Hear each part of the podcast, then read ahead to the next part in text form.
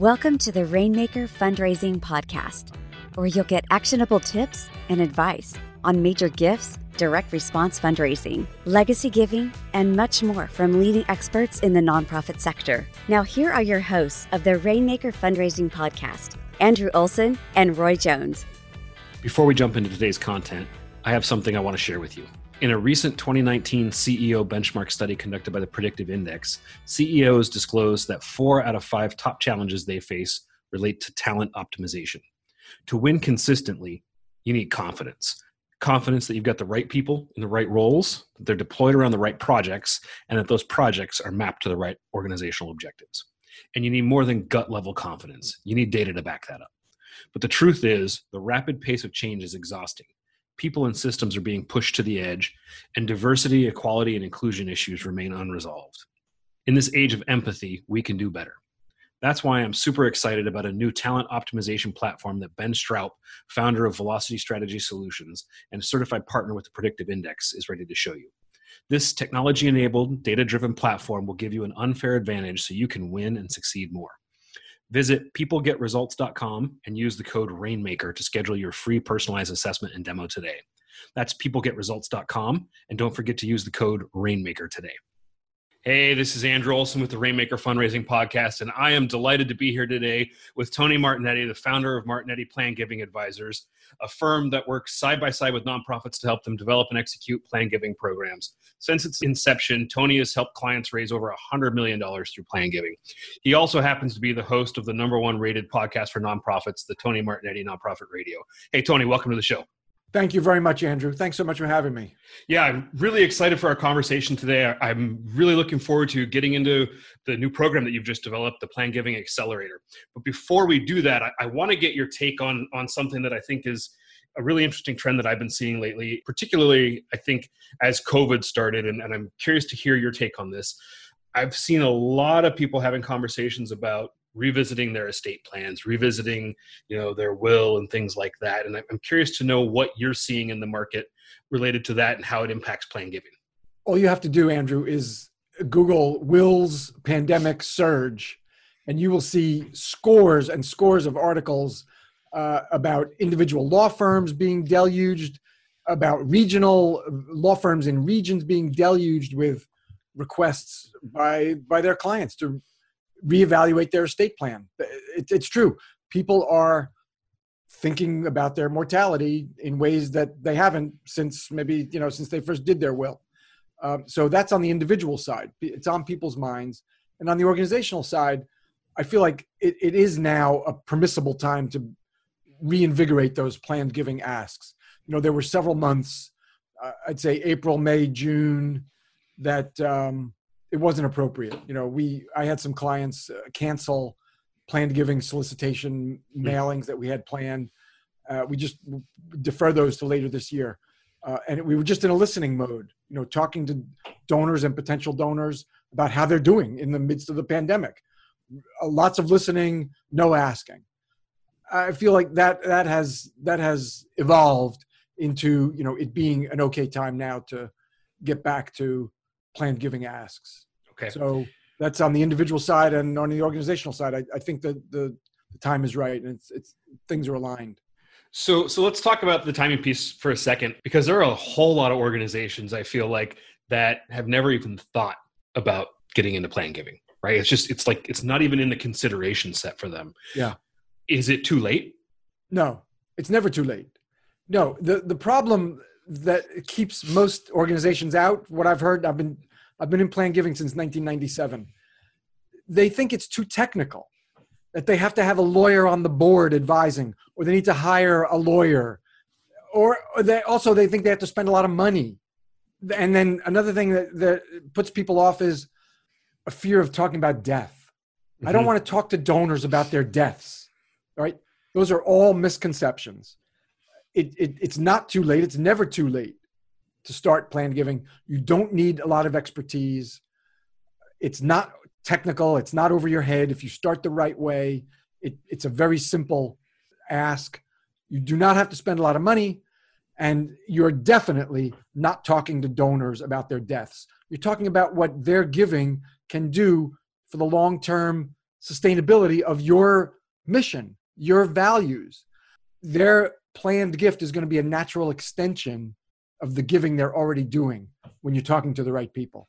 And all these things are what I created Planned Giving Accelerator to help people with to show you that you don't have to spend a lot of money, you don't have to have an expert on your staff or or on your board, and you're not talking about death.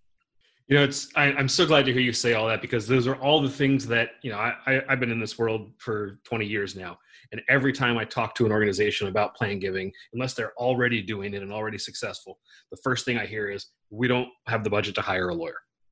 Yeah, and the next thing is usually, wait a minute, I, I'm afraid that you know if I start talking to my donors about when they die, they'll just never talk to me again because it'll be so uncomfortable. Yeah. So so let's talk about the lawyer piece first. You know, with that misconception being there, talk a little bit about what organizations can do without a lawyer on staff. Like what where should they be starting? What should they be thinking about instead? Ideal question. The place to start your planned giving program is with charitable bequests. Those gifts by will. So you're asking your your donors, your planned giving prospects to put a gift for your organization alongside their husband, wife, children, and grandchildren. And as I said, when you're asking the right donors, this becomes a natural extension of their giving, the giving that they've been doing for a long time. That's the place to start. The reason you start with bequests because it's the overwhelmingly most popular planned gift. You name any planned giving program in the country. I don't care. Uh, I'll, I'll name all these and I'll be very confident in what I'm about to say. Harvard, Stanford, University of Chicago, University of Texas, uh, University of California system, New York Public Library, any any of the largest organizations you can think of, I guarantee you, their planned giving program, 75 to 80% of the gifts are gifts by will. Hmm. It's always the overwhelmingly majority gift. Lots of reasons for that. Wills are easy for people to understand. Everybody needs one.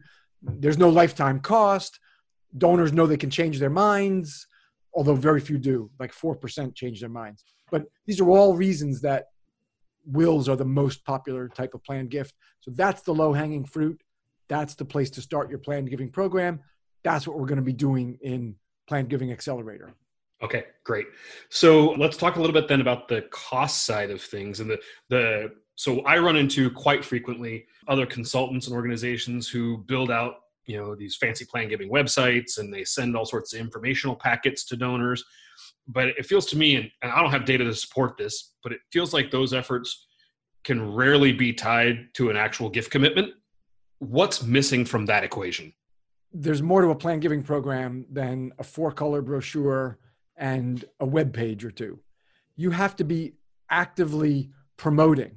You have to be proactive about your planned giving program, just the way you are with all your other asks, right? You're multi-channel in in whatever campaigns you've got going. Uh, your annual fund, multi-channel. If you, if you have a major donor program, you're reaching out to those folks individually, asking. You need to be asking directly, proactively for planned gifts. It, takes more than a brochure and a, and a web page. That's the way to that's the way to get the program going. And so you have to identify the right prospects the same way you do with any other campaign. Sure. Right? Yep. You identify the prospects and then you develop your you know what channels you've got and you develop messaging through those channels to those prospects. It's the exact same thing you do in planned giving.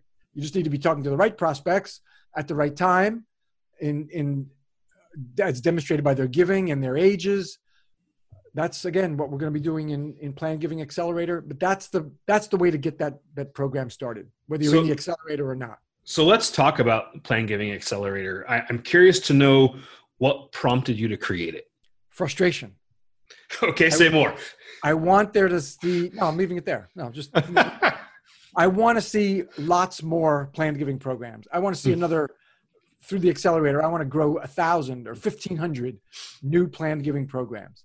And when those each scale up to say a hundred gifts, then knowing that the average charitable bequest. Is hmm. about thirty-five thousand dollars in the U.S., that'll be at a minimum three and a half billion new dollars for U.S. nonprofits. Wow. And those programs scale up to 100 gifts each. Now, that's not going to happen in the first year, but it will happen over years as members of the accelerator continuing the program and and build and and expand these plan giving programs that, that we're going to create in the accelerator. So that's my main motivation. I want Okay. a lot more planned giving. I want planned giving. I, I want it understood that it's it's easy, it's accessible, and it's affordable. Well, I'm all for increased generosity, and and we can you know drop another three billion dollars to the bottom line for nonprofits in the country. I think that'd be awesome. Talk Yeah. a little bit about what's that program like? How does it work? What's the right kind of nonprofit that would fit in it? Like, give us some details. Folks are going to join for a year, and I'm going to walk them through the process of starting and growing their planned giving program. We're going to have uh, individual, or not individual, but uh, proprietary, exclusive content, uh, webinars, podcasts. As you said, I've been doing uh, Tony Martignetti Nonprofit Radio. Um, it's the number one podcast for nonprofits. I know how to podcast. I know how to create content. Um, I've been doing it through the through nonprofit radio for ten years. So podcasting and webinars, no problem. They'll be exclusive to members. We'll have resources like uh, templates and checklists. We'll have small group ask me anything sessions. You know, all virtual, all with an eye toward getting these plan giving programs started. You're you're most likely to succeed in Plan Giving Accelerator if you've got at least five years history, the organization, and you've got some donors who are 55 and over. So there is going to be a little bit of vetting because I want to make sure that people have the foundation for for success in uh, in the accelerator. and then you'll you'll actually personally walk alongside them for that year and, and get them ready to start asking and and i assume even kind of coaching them through some of those asks right Yeah, there'll be there'll be lots of small group sessions where people can ask me whatever questions they've got, whatever meetings they have coming up. Yes, plenty of plenty of opportunity to do those asks, and and we'll be we'll we'll start the marketing together within the first three months. The, the, first promotions are going to be going out. So first we're going to identify the prospects, top prospects, and then a larger pool of more general prospects around planned giving, and then the marketing begins. So let's let's talk about the prospects for a second because I think that's also, at least in conversations I have, often a confusion point. People, you know, uh, organizations will say, "Well, you know, we know that some people will leave us in in their will, and oftentimes we get left in an estate and we don't even recognize the name of the donor." Right? What makes for a great plan gift prospect? they love the work that you're doing and their love is exemplified by their giving they've been giving to you for a long time maybe even at a very small level but for many many years they've been giving to your work to support your mission support your values those are the best plan giving prospects because they think about you year after year and and often very very often multiple times a year these may be small gifts. Some people don't like to use the word small, like say small donors, you know, Sure. modest, euphemized, modest. All right, if you whatever you prefer. Yes. Modest gifts, small gifts. They may be low level, small, modest gifts. They may only come once a year. From a lot of donors, they come multiple times a year. It's not unusual to see people giving three, four, five times a year at, at, at, at low levels. These are ideal plan giving prospects. Um, and typically, we're looking for people who are about 55 and over. Okay. So That's the time when you start thinking about your estate plan as a charitable vehicle. Okay. You should be thinking about your estate plan, your will, long before you're 55. But although unfortunately a lot of people don't, but you should be. We all should have wills from the time we're like 25 or 30. but the time in people's lives when they start thinking about it as a method of charitable giving, that's mid 50s or so. Okay. And what about volunteers? You know, a lot of organizations have dozens, hundreds, some even have thousands of volunteers. Is that a viable prospecting market for plan giving? Absolutely. Yeah. They're giving their time, which is for lots of people more precious than money, Sure. Yeah. at least just as precious. So, yes, volunteers are enormously good potential plan giving prospects. Yeah. As an organization is starting out a program like this, what are what are some landmines they need to watch out for? What what what mistakes have you seen made that you wish organizations knew about ahead of time to avoid? Not getting going. That's the Okay. that's the biggest mistake for all the reasons we talked about earlier. Making it too complex. You know, you can get into charitable remainder unitrusts with makeup provisions. You know, that those things exist, but you don't need them in your program to start. You don't need them in your program until you're like eight or 10 years into planned giving. Hmm. Charitable lead unitrusts. Technical, yeah, for those things, you do need some technical advice. You don't need them in your plan giving program. And I, I said, you know, you don't have to, you don't need these things until you're like eight or 10 years into plan giving. Andrew, you might never go beyond Hmm. charitable bequests. You might start the program there, which I, you have to. I mean, that's just a place to start. You got to start there. And you might never go any further. Never. And that is a very respectable planned giving program for the vast majority of, of nonprofits. You don't have to go beyond bequests. You can. There's all these technical things that are out there, like I've been naming, or even you know less technical, life insurance, giving from IRAs, um, things like that. But you don't have to go into those. You could start and stop with bequests and have a very, very reasonable, respectable planned giving program that's going to grow and sustain over over years. It's going to help you build that endowment. We haven't talked about the advantage of endowment growth for through planned giving, but it, it, it, it it's there. Um, so yeah, those are the pitfalls I'd say. Not Okay. getting started and starting way too technical. So let's talk about that endowment piece for a second. I think oftentimes, you know, if, if you're in a university setting or, or maybe, you know, healthcare or something like that, or the arts, endowment is a natural thing to think and talk about. But for so many other organizations, it's, it's not even, you know, it's not even on their horizon, right? How can a plan giving program help to seed an endowment? Let's start with what endowment is, so that for folks that, who, Sure. whose whose radar it may not be on, they may not even know what what we're talking about. It's essentially your organization's savings account. Endowment is a is a fund that you put money into and you watch it grow, and you spend very little of it. Typically, you see endowment spend rates around three to five percent per year.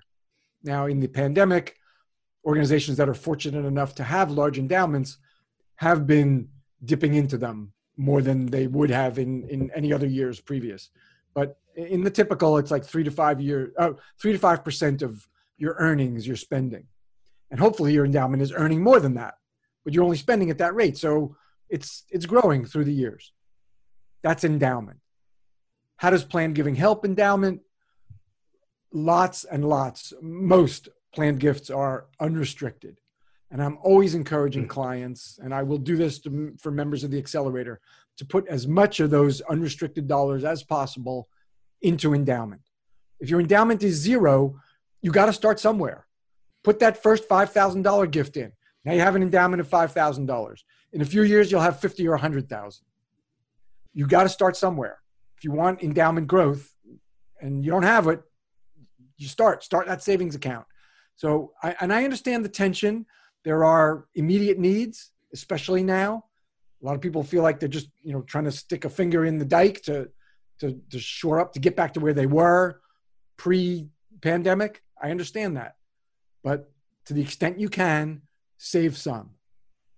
It's it's the same as we're counseled by financial advisors for ourselves, right? For our individual savings, right? You're supposed to pay yourself. If you can, to the extent you can, put these unrestricted dollars into endowment. So let's let's I want to kind of play off that for a second because I think that's a really smart recommendation. You do the same thing I do when I'm talking to guests on nonprofit radio, like digress, digress, digress, and then I, it's always my job to bring us back, you know. Like, and then sometimes I need the the guest to remind me, where were we? Eight minutes ago. what did I force you to digress away from? So I love it. No. I love conversation. I mean, So yeah, totally. absolutely. kind of the other side of putting as much of it as much of those gifts into an endowment as possible one of the things that i've come across a couple of times it's always been painful when it happens is i see organizations that actually budget in their annual operating budget for plan gifts and not not saying we expect to get uh, notified that we're gonna that we're you know gonna receive plan gift you know plan gifts down the road but actually saying like well, next year, you know, this year we got half a million dollars in plan gifts actualized. Next year, we want to grow that by 10% and get, you know, that plus in, in the following year, which seems to me really risky because we can't really predict when people are going to pass on and leave this earth. Talk to us, if, if you can, a little bit about how organizations should think about forecasting for plan giving and what they should and shouldn't do. What you described is enormously risky. I agree. That is not the way to budget for plan giving, uh, plan giving revenue. In the beginning, and we're going to, you know, the, as I said, in the accelerator and, and all my work since 1997 has been startup planned giving programs. That's, that's all I work okay. with. Um, in the beginning, you can't, you can't forecast. Some clients through the years have budgeted a dollar or not not i shouldn't say budgeted but accounted one dollar for each planned gift just so that they have an accounting line okay. for it. That they just they know that that expectancy is coming sometime when when that donor dies. That's one way of doing it. You know you can you can that's that's a conversation between like your finance office or your bookkeeper and your uh, development officer or if in a smaller shop might even be the ceo you know you, you can you can track these things also just through your plan giving recognition society when you get started. So that's that's the place to have your members at, at, the outset. But as your program matures then it might become a bookkeeping issue. You might you might put that one dollar future expectancy in uh, for each gift. And then as m- programs mature beyond that then you can look at your history you know when you've got a when you've got a 10 year program you can look back and say you know, how much have we realized through the years? Well, it averages twenty-five, thirty thousand dollars. So we'll we'll expect that for the future. Now, adding another ten percent, like you were suggesting, that's that's just guesswork because we don't know when people are going to die. Right. It it, it, it could it could be hundred percent growth, but budgeting for a ten percent growth, no. If you're going to budget for growth in anything, you want to hold your plan giving program accountable and say we want 10% more commitments. Hmm. So we've got we've got 50 commitments now. We'd like to grow another five to 10 for the for the growing year for the coming year. That's perfectly reasonable. Then you've got to be marketing against marketing and promoting your program against that goal. But that's just new gift commitments. That's not new new plan giving revenue. Those are two very different things. That, that makes a lot of sense and it feels a whole lot safer. I want to go back to something you mentioned in that response around I can't remember if you said it was a legacy society or a stewardship society or something like that. Yeah, your recognition society. Recognition society, yes. Yeah. Um, is that an essential component of a plan giving program? Absolutely. Yeah, and we're going to be building those inside the plan giving accelerator. Yes, you have recognition societies for all your donors, right? Whatever whatever levels you have them at, you might have them at fifty dollars, or maybe for your organization organization starts at five hundred or a thousand. Bigger organizations have giving circles at the ten and fifty and hundred thousand dollar level. So your planned giving donors deserve the same recognition. Create a planned giving recognition society. And I like to stay away from legacy society, heritage circle, legacy fund. You know, I like to see something iconic to the organization. Hmm. It might be the year you were founded. It might be the founder's name. If you have a building, it might be something iconic to the building or your campus something that's meaningful to your organization. The, the legacy circle heritage fund, you know, those are ubiquitous. They, they could be anywhere. Right. I like to see personalization in a recognition society. Yeah, I like that. One other thing that I that I often run up against with organizations, typically it comes down to who gets the credit, right? And so I'll have I'll have fundraisers say to me, "Well, you know, I, I really don't want the major gift team or the plan giving team to talk to that donor because if they get a commitment, then I have to take that person out of my monthly solicitation stream and and their their giving is going to decline uh, because of that do you actually see that being true with most of the organizations that you work with or do you see something different no yes i always see something different no okay. i never see that happening look i can't say never sure some donors decrease but now i've been doing this again 23 years 1997 most donors if they change their giving after they make their plan gift commitment, they increase their giving. Hmm. Why is that? Because they feel so much closer to you. They've put you in their will alongside their grandchildren. Yeah. How much do they love your work? How much do they respect your values? They put you alongside their, their grandchildren and their children. So they feel so much closer to you after they've done that. And you don't have to go by my 23 years of experience. You could say, well, he's got 23 years, but it's anecdotal. All right. Well, I, I think 23 years worth of anecdotes is equivalent to some has some measure of value. But I, I would agree. Yeah. But thank you. But you don't have to. You don't even have to rely on that. Um, Russell James, sure. professor, Professor Russell James out of uh, Texas Tech University, has research. Okay. Um, academically journal proven research that uh, I think on average, people who change their giving after making a planned gift commitment increased by I think it's 45%. That's pretty staggering. Wow. Okay. So that, that is another misnomer, misunderstanding. Like like you need technical expertise, you got to spend a lot of money, and you're talking about deaths. That's another deep misunderstanding that uh, planned giving is going to cannibalize your other giving. It's exactly the opposite. So, talk to us a little bit about once someone says, Yes, I'll, I'll put you in my will, they go through the process, they fill out whatever documentation needs to be done in their estate plan for that. What do you recommend as far as like ongoing engagement with those donors? I feel like sometimes organizations have the mindset that, well, we got the commitment, so we don't have to work as hard anymore. Do you feel like you can kind of throttle back on communication to those donors? Do you feel like you have to double down and do more? Is it stay the course? Like what what's your uh, typical recommendation around that? Treat your planned giving donors like insiders. If you have special communications that you send to your major donors, what does it cost to send some more emails or print print uh, print pieces to your to your planned giving donors? Especially as you're getting started. You know, sure. we're going to have just a few, and then we're going to get to a dozen, and then we'll have 25 and 50. Well, you know, even the the increased costs of mailing U.S. mail to 50 additional people, when you know that the average charitable bequest is $35,000, that that added postage seems and printing seems pretty de minimis.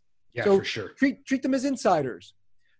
If you are a local organization and you have enough planned giving donors in the recognition society, maybe you can host an event once a year. Um, you don't have to, but you could if you're a, if you're more regional or national and your donors are dispersed throughout the throughout too broad an area to do that. You don't have to do that. You don't have to spend money in big numbers to be heartfelt and genuine and sincere in your gratitude. One way I love to uh, recognize people is remember the anniversary of the gift the day that they told you about their commitment. It was one year ago today you told us that you've included us in your estate plan. We remain so grateful, so grateful. They're going to be blown away. People are every single time. Sometimes I do that in handwritten notes or a card. If I know the donor well enough, I'll call. People are blown away. They don't remember the day they told you that in their will. That's, that's, they're not thinking that at all. But they're they're going to be blown away. I guarantee you, they're going to be touched. And it's so such a one, simple thing. Absolutely. Yeah. it's, it's already in your CRM database. You right. have the date, the date of the, com- the date the commitment was made. Just track it year after year. It's so simple. So that's a real, that's a real touching thing. You know, you may have their birthday, you may not. So you can recognize their birthday. Sometimes people in the, in conversations that you're having with them will tell you what their wedding anniversary is. You could remember that date. You know, as you, as you're picking up these little tidbits about people, you're taking notes, right? Or you're remembering and then you're and then you're debriefing when you get back to the office so any of these anniversaries could be could be good touch points. But even even without that, even if you have none of that, well, you certainly have the date of the gift commitment. You always have that. Yeah. But in addition to that, just treat them as insiders. What what communications can you share with them? Um, when you have your big event, if you have a big golf outing or a gala once a year, do you have a VIP reception afterwards or before? Can you invite your plan giving donors to that? Uh, if you have some kind of a theater event, can you reserve some seats, some VIP seating? Not that you pay for the seats. People pay, but they get a little, they get a, they get first row instead of third row hmm. if they're a plan giving donor. Can you do that? It doesn't cost you anything. It's the price of a little masking tape on the on the seats to keep people keep other people from sitting there. Right. Right. You don't have to spend a lot of money to be genuine and sincere in your gratitude. I think that's great. I want to talk a little bit about the kind of organizations that plan giving can work well for, and particularly that the plan giving accelerator can work well for. So, oftentimes when we hear stories about you know large bequests and things like that, it's like you mentioned, it's the Harvards, it's the Stanfords, it's the you know New York Public Libraries. What's the opportunity for the local Meals on Wheels chapter or the local Habitat for Humanity office? I mean, is there an equal opportunity or is there a scale difference uh, because of who they are? look, smaller organizations are less likely to get these million dollar gifts, but there's a lot of there's a lot of giving to be done before you reach seven figures. There's a lot of potential giving. Again, the average charitable bequest in the US is $35,000. And almost anyone can put you in their will for $5,000 or $10,000 or a percentage of their estate. Um, I've been doing this a lot of years. The smallest bequest I've ever seen is a thousand dollars, and and there's those are vast outliers. There's been very very few thousand dollar okay. gifts. By no means is that the average I've seen through 23 years, but almost well, probably anybody can afford a thousand dollars in your will. But again, that's that's the low low end, and I've seen very very few of those in all these years I've been doing it. If you have wealthier donors, you, you know you're more likely to get large gifts. But there's plenty of giving like i said before seven figures even before six figures there's plenty of giving in the in the tens of thousands of dollars that people can do through their estate plan through their wills you, you have potential you have potential if you have if you have consistent donors who are about 55 and over and your organization is about at least five years old you've got some planned giving potential the organizational lifetime of five years or more. What's special about that? We're asking people to include your organization in their will.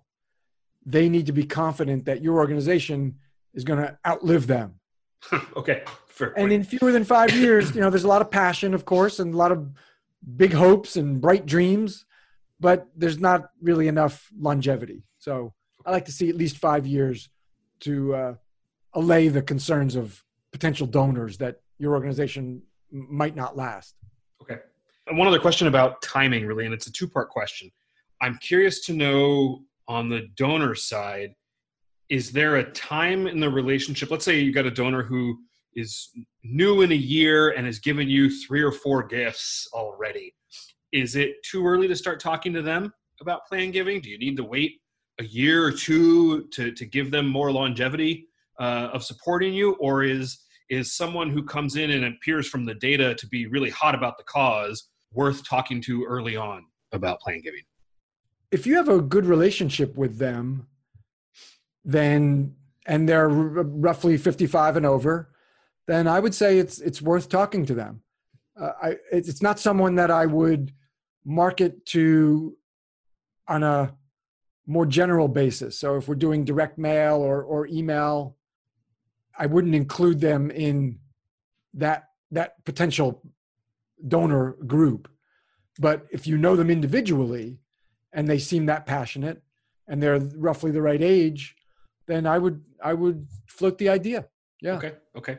And then the, the second part of the timing question is really a question more about timing of time of year. Like, are there natural great times in a year to talk about planned giving, or is it one of those things that's that can be evergreen and you can talk about it at any point of the year? It's more evergreen. Okay. You know, working with nonprofits, I mean, I'm I'm always sensitive to what their existing communications calendar is. So if we need to stay away from a, a particular season because it's their they've already got asks planned, then you know we could we could avoid that season. But calendar wise, there's there's not uh, there's not a good or bad time it's it's pretty much evergreen. Um, this is this is longer term stuff. You know, you're not going to get someone to make a commitment right away. You're going to drip this idea out, and some people will do it obviously sooner than others. But it's uh, it's in a lot of ways the the the, the materials are more informational and educational. Okay. Although you are asking, I always want to see a solicitation. Would you consider including us in your will? every piece. Uh, okay. There is a direct ask, but the idea is longer term. Okay. There will be some sense. people who will trickle in early, and that's the low hanging fruit, and we'll be capturing those. And then other people will be longer term. Okay. We're approaching our time together here, but I want to I want to specifically get some insight from you about how people get into your planned giving accelerator. What's the process? Is it something that they can get into at any point in the year? Is it a, a timed uh, cohort? How does that work? You can join any time of the year. We are going to have different uh, classes starting every three months. So our first one is going to start October 1st, and then after that it'll be January 1st, et cetera. So Okay. classes or cohorts will move through together. The information is all at plannedgivingaccelerator.com. And if if you want to maybe just dip your toe in the water without looking at the idea of the accelerator and, and joining that, I do have a, a how-to guide that's free that folks can download. It's very simple to get. Just text guide to 56525. That's guide to 56525, right? Yes. And that's a lot of my good ideas on how to get your planned giving program started. Awesome. I'll link to that in the show notes too. Hey, Tony, Oh, thank thank you so much for being here today. Really appreciate the conversation. Oh, Andrew, thank you. I enjoyed it. This was fun. Thank you for joining us for this episode of the Rainmaker Fundraising Podcast, brought to you exclusively by Newport One. Newport One can make a difference in your fundraising so that you can change the world. You can always reach us at podcast at newportone.com.